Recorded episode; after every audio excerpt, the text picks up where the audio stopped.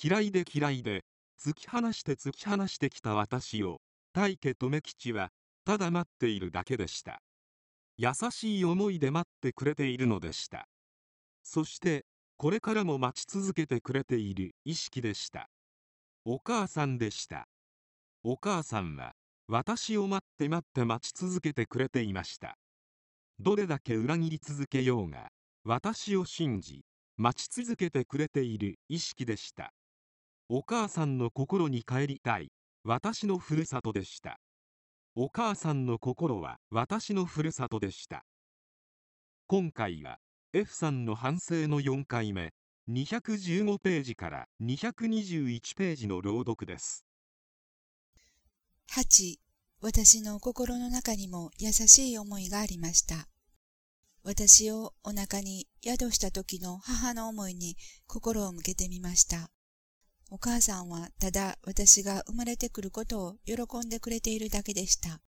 素直ないい子になってねって、ただそうやって私を育ててくれたのだと思います。人と競争し、人を見下し、人を責め裁き、お母さんをないがしろにしてきたのです。それでもお母さんは、あなたはいい子だよって私を産んで育ててくれました。お母さんは私を愛して信じてくれていました。神の子の心を信じてくれていました。それは大家留吉の心でした。大家留吉を見下し、大家留吉を認められなくても、大家留吉は私を受け入れてくれています。許して待ってくれています。大家留吉の波動は私に伝えてくれているのです。あなたは本当は素直な人なんですよ。私はあなたを信じていますよって。私は自分が一番好きでもあり、一番嫌いでもありました。嫌いで嫌いで突き放して突き放してきた私を、大家留吉はただ待っているだけでした。優しい思いで待ってくれているのでした。長い長い時間待ち続けてくれていたのでした。そしてこれからも待ち続けてくれている意識でした。お母さんでした。お母さんは私を待って待って待ち続けてくれていました。どれだけ裏切り続けようが、私を信じ待ち続けてくれている意識でした。お母さんの心に帰りたい私のふるさとでした。お母さんの心は私のふるさとでした。9. 全知全能、オールマイティ、久々に聞く言葉でした。好きな言葉でした。私が T 氏に抱いているイメージがそれでした。超能力者として崇拝してきました。肉を比べていました。みんなの前に立つ者はベールに包まれていなければならない。みんなとお風呂に入って、みんなと同じ部屋で食事している大家留吉に、そんなことをしてほしくないと思ってきたのかもしれません。知らず知らずのうちに、そう思ってきたのかもしれません。肉的に嫌いなところがあるかと聞かれて、普通の人であることがダメで、もっと秘密めいたところがある人であったらいいと思ってきたのかもしれません。T 氏に向けなさいと言われて、心で感じるものは苦しい思いだけです。そしてここでは自分の力が十分に出せないから悔しい、大家留吉消え失せろという思いが出てきます。しかしなお、大家留吉の波動は、その思いさえも包み込む優しさです。心が変わっていくのがわかります。お母さん、お母さん、お母さんはこんな私を受け入れてくれた。こんなすごいエネルギーを出している私を受け入れてくれたと、私の心は変わっていくのでした。先生はただその波動の違いを教えてくれているのです。言葉はいりませんでした。姿形はいりませんでした。力説しなくても感じられる優しさがありました。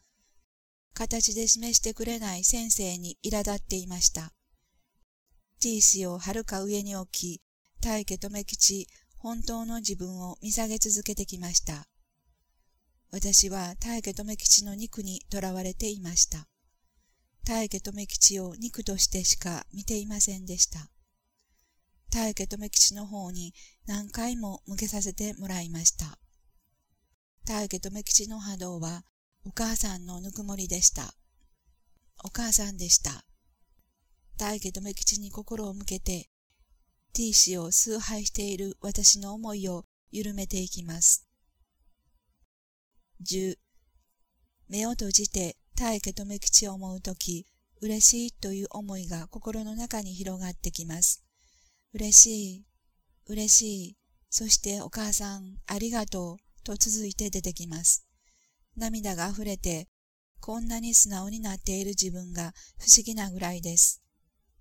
この心で、この思いで人と接しられたら、どんなに心は軽く毎日が楽しいだろうかと思います。今はセミナーに集うみんなそれぞれが敏感になって大家留吉の波動を感じるようにセミナーは続けられています。時代錯誤も甚だしいと思いますが、私はセミナーに集って長い間、チャネリングということにこだわってきました。いわゆる霊道が開かなければ、この学びがわからないとずっと思ってきました。霊道を能力として捉えてきた私は、その能力を身につけたくて、どうすれば私の心の窓が開くのかと、そういう思いで反省をし、セミナーに参加していました。セミナーに参加する動機、目的を何度も確認するように促しを受けましたが、見たくない部分だったから自分に甘くおざなりにしていました。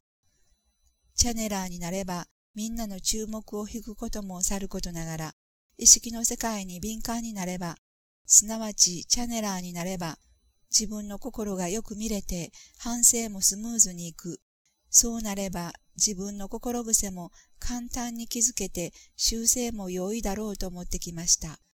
最も手軽な方法を探してきました。そういう幼稚というか、打算的な思いで長い間セミナーに通い続けていました。7年の年月が過ぎました。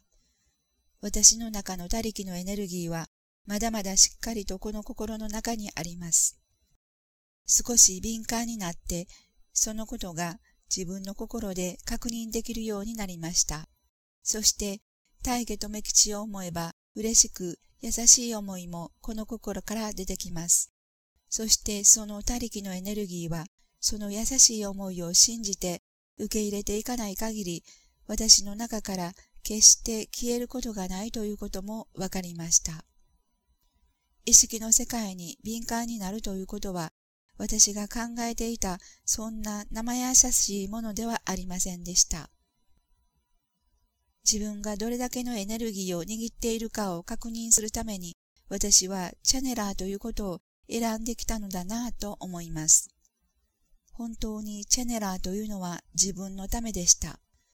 たくさんの意識を受けて多くの言葉を出すチャネラーをよく分かった人としてきました。根本が変わらない限りどうしようもなかったことが分かりました。